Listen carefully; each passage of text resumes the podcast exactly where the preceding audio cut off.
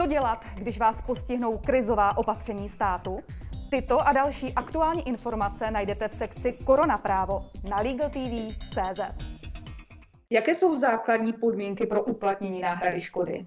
Elementární podmínkou pro uplatnění nároku, respektive úspěšnost uplatnění nároku, je příčinná souvislost mezi krizovým opatřením a vzniklou škodou. Například, když v důsledku krizového opatření musel eh, podnikatel zavřít svůj obchod a tím pádem mu vznikla majetková újma. Příště se dozvíte, kdo může škodu uplatňovat.